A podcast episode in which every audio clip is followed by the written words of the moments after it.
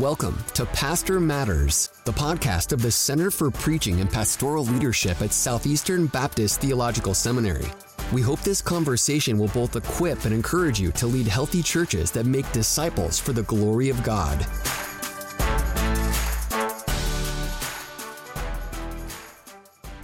Hi, I'm Brandon Ward. And I'm Ron Locke. We want to thank you for listening to another episode of Pastor Matters. Today, Ronjour and I will be joined by Bobby Jamieson to discuss aspiring pastors and the path to becoming a pastor. Bobby Jamieson serves as an associate pastor at Capitol Hill Baptist Church in Washington, D.C. He is the author of numerous books, including The Paradox of Sonship, Christology, and the Epistle of Hebrews, and the book we will be discussing today, The Path to Becoming a Pastor A Guide for the Aspiring.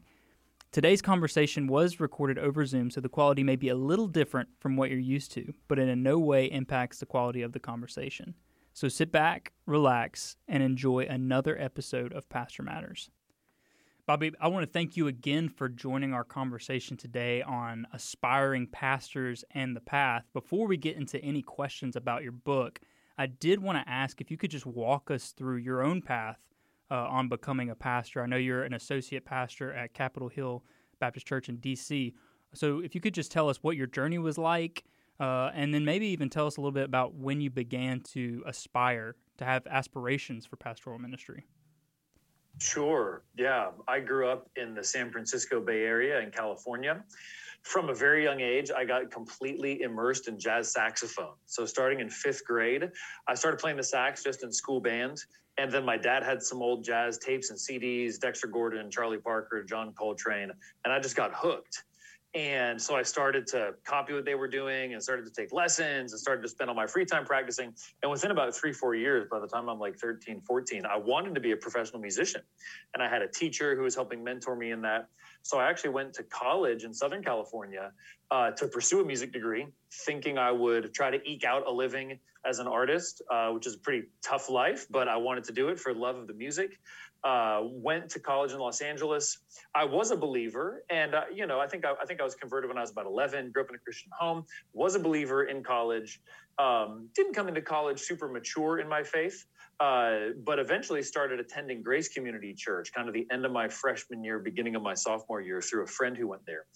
And uh, it was hearing John MacArthur preach and the other pastors. Rick Holland was there at the time, others, hearing that preaching, that preaching getting a hold of my heart, changing me, you know, renewing me, showing me a vision of God that was just greater and more glorious than I'd ever seen before. I began to have a desire to preach and teach and do that myself pretty quickly maybe within even a few months of showing up at Grace Community Church.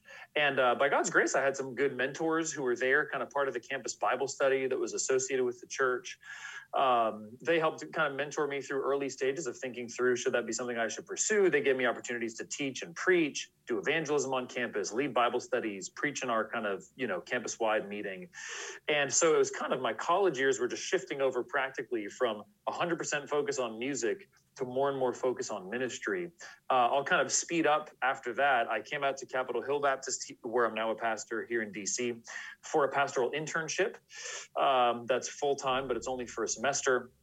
Stuck around for a couple years here at the church to keep training and growing and learning, and built up a very close relationship with CHBC.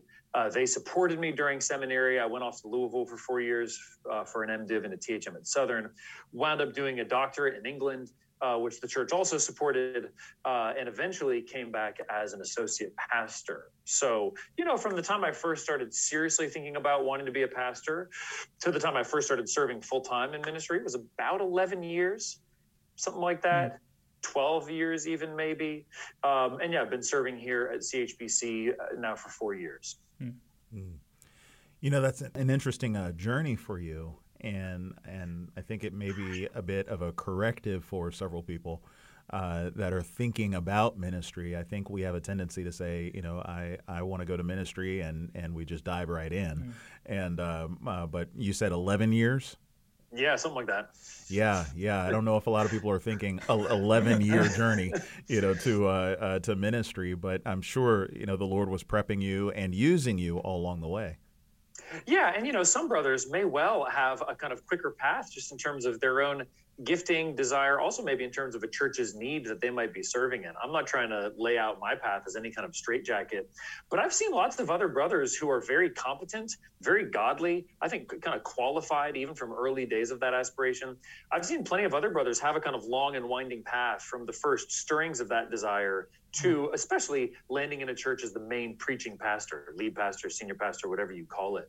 And so, even uh, kind of early in my own path, I saw lots of other brothers where it kind of took a while through different seasons of schooling, maybe other kinds of pastoral experience, maybe serving in some other type of staff role or as an elder. And so, yeah, there's a lot of brothers I've seen. The Lord used them very faithfully along the way, but from kind of first inkling of desire to kind of getting where you want to be in the end, so to speak, can be a long and winding process. Yeah, absolutely. So, so you've written this book about the path. You've written this book about uh, the uh, the journey, uh, if you will.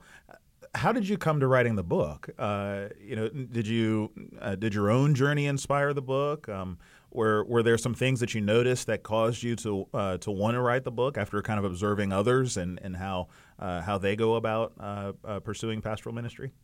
Yeah, that, that's a great question. And in a sense, I think all the things you mentioned played a part. One big ingredient was uh, for me as an associate pastor here at Capitol Hill, one of my main responsibilities is overseeing our internship. And so I interact each semester with the six, seven, eight guys we have who are here full time, who are all aspiring to be pastors. And they're, they're here so we can intensively invest in them with a sort of ecclesiology boot camp for a semester. And they're anything from 22 year old guys fresh out of college to like I was uh, to you know 40 year old guys who have been in ministry several years and maybe have a sabbatical or they're at kind of a transition point, um, and kind of everything in between. Uh, and I was just having, you know, seeing them at different stages of that process, having different kinds of conversations, there'd just be a lot of common things that would come up. And I started noticing I was having a lot of the same conversations. I started developing kind of my stump speeches I would have with each of these guys. And I thought, oh, you know, eventually it just seemed like there was some material I could usefully gather up into one place. That was one motivation. Uh, another motivation was reflecting on my own experience and just thinking about what what would I try to boil down and put all in one place to say to my 19 year old self um, that was definitely part of the motivation positively. Uh, how do i kind of give some type of guidance from the very first stirrings of that desire to then uh, thinking through even issues like candidating at a church or what type of a church job you maybe should or shouldn't take? Or how do you handle maybe disappointment or frustration if it's not panning out the way you thought? Things like that. And another motivation um, you know ronjour you mentioned is there any kind of issue or or spark for it? Another motivation is the paradigm of pastoral calling, as it's often talked about or practiced, where the non negotiable prerequisite is an overwhelming, constraining, all consuming desire. And that is taken both to be necessary in the sense that you have to have this kind of fire from heaven filling your soul. You know, Spurgeon's famous line, if you can go do anything else, go do it which which as much as I love and and have benefited from Spurgeon, I actually take on that quote in the book. I don't think that's exactly the right way or most helpful mm. way to think about it. So that kind of all-consuming desire is taken to be necessary. And of course, I think a sober desire is an important part of it. Whoever aspires to the work of overseer, uh, 1 Timothy 3, not under compulsion, 1 Peter 5. So that is necessary, but I think you can get ratcheted up too high or too subjectively. But it also, that desire can sometimes be taken practically as being sufficient.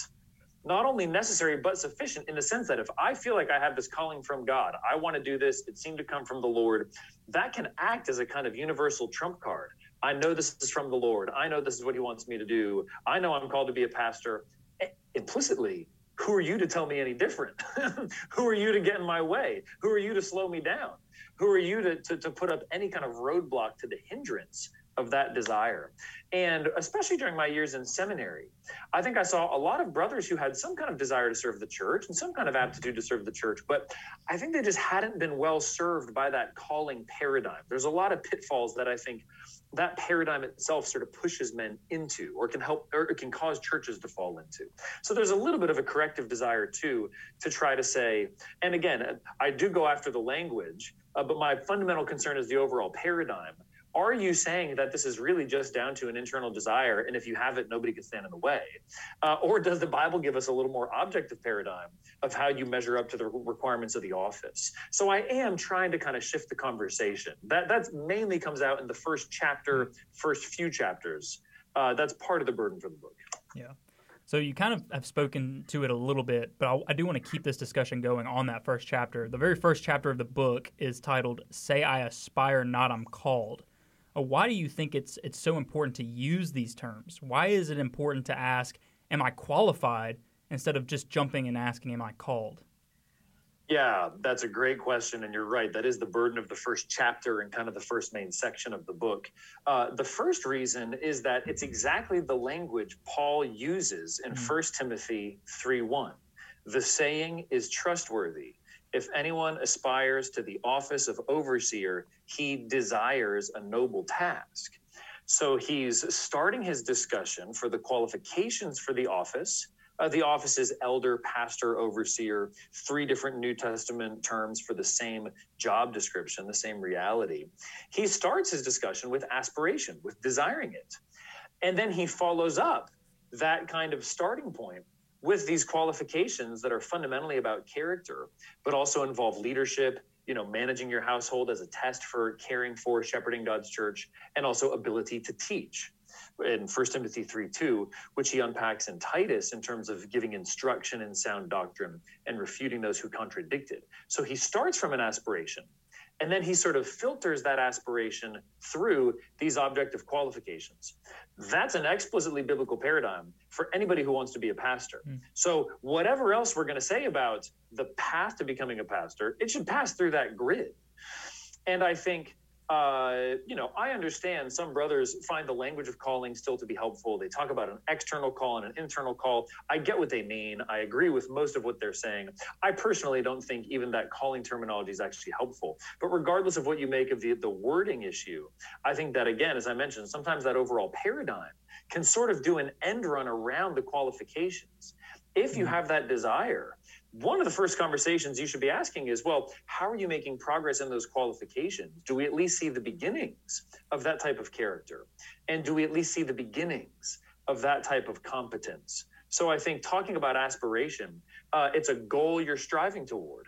And it's a goal you're striving toward not just in the sense of i would like to have this possession or i would like to attain this status but it's actually a goal you're striving toward in terms of the kind of person you want to become so I think framing it as aspiration and then pushing that aspiration through the filter of biblical qualifications keeps you focused on the irreducible necessity of Christ like character for a pastor. And that's really one of the main focuses of the book.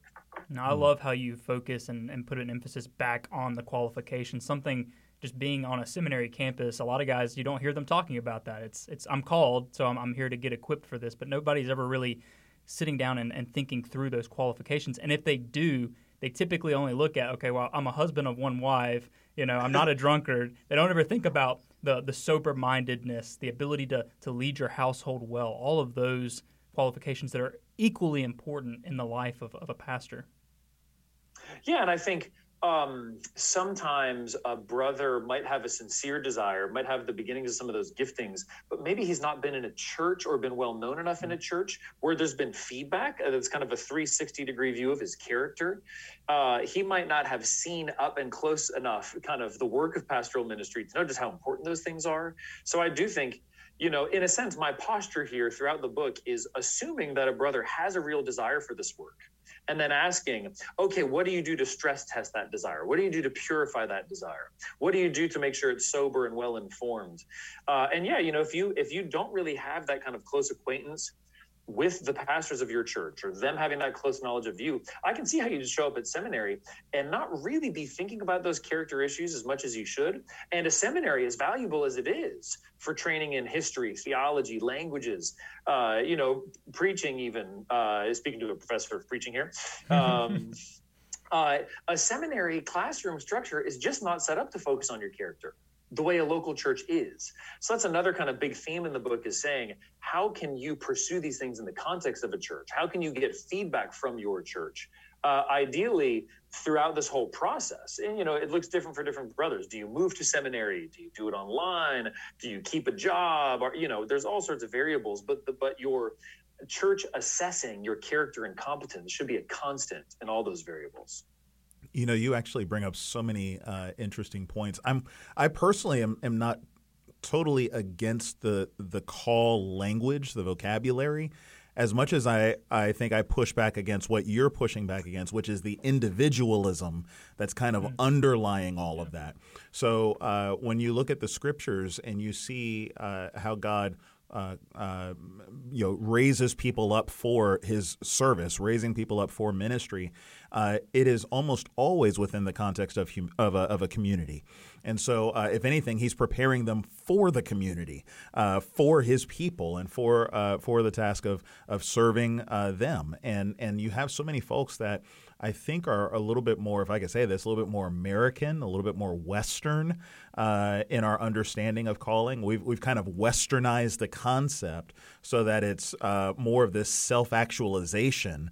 You know, where I I sense that God is telling me that I need to do this and this is who I am and and you know even if I could use the language this is how I identify myself and uh, and and therefore nobody can challenge it or anything like that because you know me and my own you know little closet you know came up with this con- with this conclusion whereas with the uh, scriptures when you look uh, at the Old Testament you look at the prophets. Uh, how did you know that a prophet was a prophet? Well, the people tested his word, you know, whether it was true or not. Uh, how did the priests, you know, how how were they, you know, uh, how did how did you know that they were the priests? Well, uh, check their family tree. Uh, did they come from Levi? Did they come from uh, from the sons of Aaron? You know, uh, and, and and so forth. If you didn't, you weren't a priest. You know, no matter what you felt. Uh, and even with the kings, how did you know that that person was the king? Well, was he anointed, you know, by the prophet, you know, in front of everybody, you know, uh, uh, you know, and and so forth. It was a public, you know, declaration that this person is the king. It was a uh, there's there's this communal uh, vetting, if you will, you know, in terms of the word of the prophet, uh, and even with the priest, you know, there there's a communal, you know, process there in the in the raising up of priests and so on as well. and yet, for whatever reason, most of the time when we talk about uh, pastoring, you know, or, or, or any type of vocational ministry, uh, in our culture, it tends to be very personalized, very individualized, and and almost entirely devoid of the uh, of the community in the process. And that I think is a, uh, as you as you noted, is a much bigger issue uh, uh, than uh, than for me at least than the language.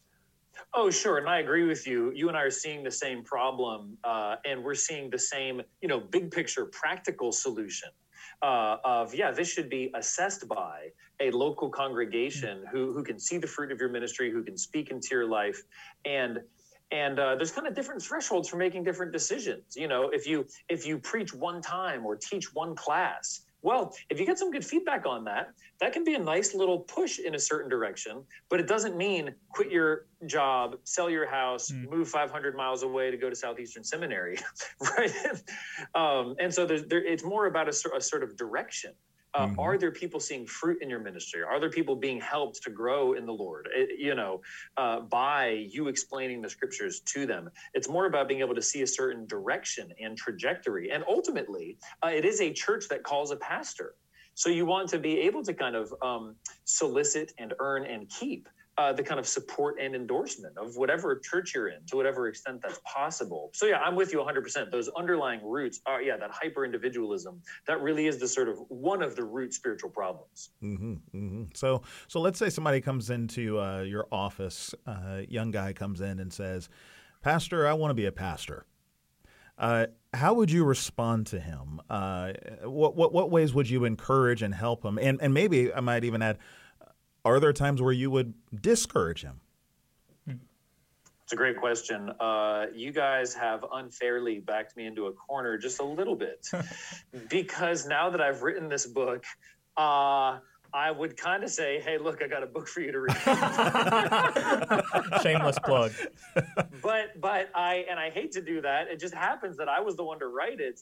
But but no, I mean it does. I, I mean for this to provide a kind of framework that can help somebody think through this. And honestly, I this happened with a brother in my church who is in a totally different career. He only has the kind of faintest inkling. Maybe this is something he would like uh, to pursue. He he's been reading the book and just finding it very helpful for thinking about how do I grow spiritually? How do I uh, pursue some greater involvement in the church? And what can I, how can I grow toward leadership in the church? Kind of regardless of what that long term decision is. So frankly, I do think I would use my own book uh, in discipling the guy. But moving on from that, um, I would start asking some questions about all right, what is it you desire about the work? What appeals to you? uh, what experiences have you had so far that would give you even a taste, whether it's just mentoring somebody one on one, leading a small group where you're opening up the Bible, maybe giving an evangelistic talk somewhere? Kind of what have you done so far that's in that direction? Um, can you point me to anybody who's benefited from your ministry? Who are you pouring into right now, just relationally on a regular basis? Uh, who are some brothers in the church uh, that you're trying to help grow in the Lord, maybe through reading scripture and praying together? Uh, talk to me about your relationships in the church. Who who have you gotten to know that's a little bit unlike you? Maybe if you're a 25 year old guy, is there any 55 year old woman that you have particularly been able to encourage? Uh, or just know how she's doing spiritually. Seek her out at church. Find out any ways you can meet her needs. So I'm going to want to ask him about what his church involvement is like, what his dis- personal discipling ministry is like. Uh, I'm going to ask him about how is he studying scripture and growing in his knowledge of scripture. Um, and I think if there's good signs in terms of that character, good signs in terms of his scriptural knowledge, good signs, frankly, just in terms of being a solid, sturdy, dependable church member, the kind of person who's always there, the kind of person who, if I think, oh, there's this brand new person, they're a visitor, they don't know anybody, I know that I can stick blank on him or, her to help them connect with the church. They're the kind of person who can follow up, who can help that person, who can just, yeah, be a little bit of a spiritual guide and mentor to them. If there's even the beginnings of good signs on that front, I'll probably want to begin thinking about okay, what are some ways uh, we could incorporate that brother into a few more formal opportunities? So I think one one decision our church has made quite deliberately is to try to multiply the number of teaching slots we need to fill for instance, adult Sunday school, we have five or six classes always going at any given time, which means we always need a lot of teachers. And people move away and they get busy, so we always need a lot of new teachers. So if there's somebody who has that kind of inkling toward ministry, they probably won't have to wait around too long before getting at least a few reps. Uh, and so that would be one small thing it's not getting them in on a Sunday morning. Uh, you know, there's a bit more competition for who's going to be preaching on a Sunday morning. But yeah, some smaller, you know, could be teaching an adult Sunday school class, maybe a Sunday evening devotional, you know, maybe a few more public opportunities. See how they respond to those, see how they do. And then honestly, just try to kind of start a conversation where I'm getting to know them. I'm trying to speak into their life. Hopefully, they can maybe see me in the context of my family a little bit, uh, where they can just where we can just expose different issues that'll be important to talk about: sexual purity, family leadership, church membership, uh, all kinds of stuff like that, and just kind of start a conversation. That's helpful. So we've talked a little bit about how guys who aspire to pastoral ministry can prepare themselves. Uh, what about guys who are already married and might, might have kids? How can they prepare their families uh, along the path to becoming a pastor? I think the first thing I would just want to say is by leading, shepherding, and serving them well. Mm-hmm. It can be a real kind of deceptive temptation to think that, you know, whatever my sort of aspiration or ambition is, the thing I have to do is sort of aim at and get them on board. And that's mm-hmm. the goal. Whereas I think actually the, the better you shepherd them, the more you sacrificially serve them, the more you love your wife as Christ loves the church, the more you raise your children in the discipline and nurture of the Lord, the, the better prepared you'll be to prepare that, uh, to pursue that aspiration, and the better prepared they'll be because they benefit from your spiritual leadership. They see you serving them. And okay, you're what what you do with us is what you want to go do with more other people. Okay, we get that. We see that. Um, so I would I would double down on serving, shepherding, encouraging, and frankly, spiritually leading, leading in things like family worship, reading the Bible together, praying together, training and catechizing your kids uh, would be important uh, practices. And then yeah, there's um, every brother's circumstances and situation are going to be different. Uh, but I think in terms of trying to prepare, you know, let's say you've got some normal, stable job as a high school teacher or engineer or whatever it is.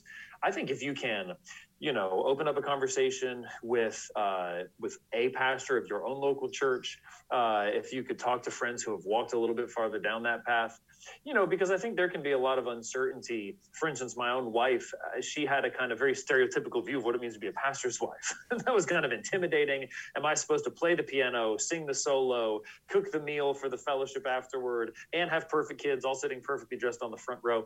That, those kind of stereotypes are very intimidating. And I think, you know, in some church contexts, that really is the expectation. You got to look out, you got to be careful but I think especially if you can uh, learn from other people's experiences who've gone ahead of you, that can help, you know, give an inside look, help maybe uh, unplug certain stereotypes or expectations that aren't always the case, just so that it doesn't seem like a black box. Uh, yeah, how to do that's going to be different in every circumstance. Uh, but helping her, especially thinking about your wife, helping your wife see mm. practically what it might look like, right. I think will be an important part of that. Mm. It's really good, really good. So for any guys who are on the path and they're listening to this right now, listening to our conversation, uh, what what words of encouragement would you give them? Uh, and and think any any stage on the path, whether they're right at the beginning or whether they're in the middle, and you know they're they're kind of wondering, you know, uh, uh am I on the right path? You know, it, it, doesn't look like I'm getting any closer to a local church or or anything like that. Uh, wherever they are on the path, uh, how how could you encourage them?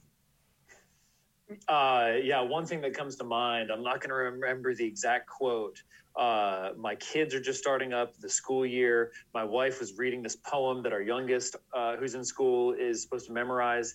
I can't remember the exact wording, but it was basically about how our call is to obey the Lord and serve Him faithfully. And it was something like, He alone something like uh, what is great and what is small he alone can tell something like that hmm. meaning it's not our job to try to assess how big is the thing God has for us? Or you know, this doesn't feel big enough and I want more. Our job is always faithfulness and to leave that evaluative judgment in the hand of the Lord. Mm.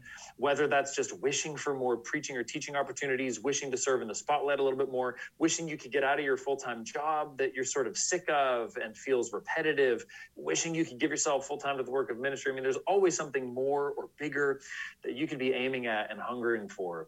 And I think uh, to fundamentally devote yourself to knowing knowing the Lord and cherishing the Lord and growing in worshiping Him and being satisfied in Him. As George Mueller put it, getting your soul happy in Christ each day. That's just a fundamental baseline for contentment in whatever you're striving for. And then, even uh, trying to just look for opportunities to serve the Lord and do spiritual good to people, however big or small they might look from a kind of fleshly point of view. Uh, if you are seeking out people to do them spiritual good, if you're looking for ways to know the Bible and teach others the Bible, uh, do those things, be cheerful in them, pray for the Lord to bring good fruit from them, and trust that He will sort of multiply and open up doors as He sees fit to you know so even for me personally i love the role i serve in. I'm so thankful for it. Part of me wishes i was preaching all the time. I preach about a quarter of the time you know and i have to wrestle i have to wrestle through just that limit on my role here. Mark's a senior pastor. He preaches a majority of the time. It's my job to preach about a quarter. That's what i got right now. That's the piece of the pie.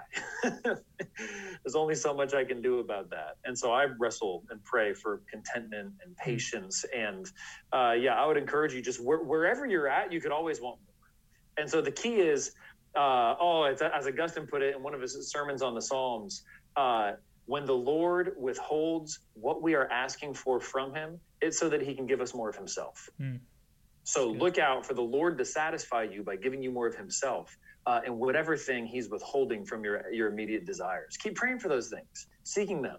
But it's an opportunity for God to give you more of him and for you to be satisfied in him when you're not getting that that prize you're striving for even when that prize you're striving for is more service of him mm-hmm. that's a good word brother well we want to thank you again for for joining us with this conversation if you're a pastor i just want to recommend getting this book the path to becoming a pastor a guide uh, for the aspiring. This is a good book for you to have on your bookshelf for guys that you may encounter that, that begin to have these aspirations uh, to use as a resource. Maybe you're a guy right now listening uh, and you've begun to experience some of these desires, this book will definitely be a valuable resource for you uh, for the years to come. Brother, thank you so much for joining us today. Thank you both for having me. Absolutely. We want to thank you for listening to another episode of Pastor Matters. If you found this conversation helpful in any way, consider leaving us a review and a five star rating. We would love to hear any feedback you'd be willing to give us.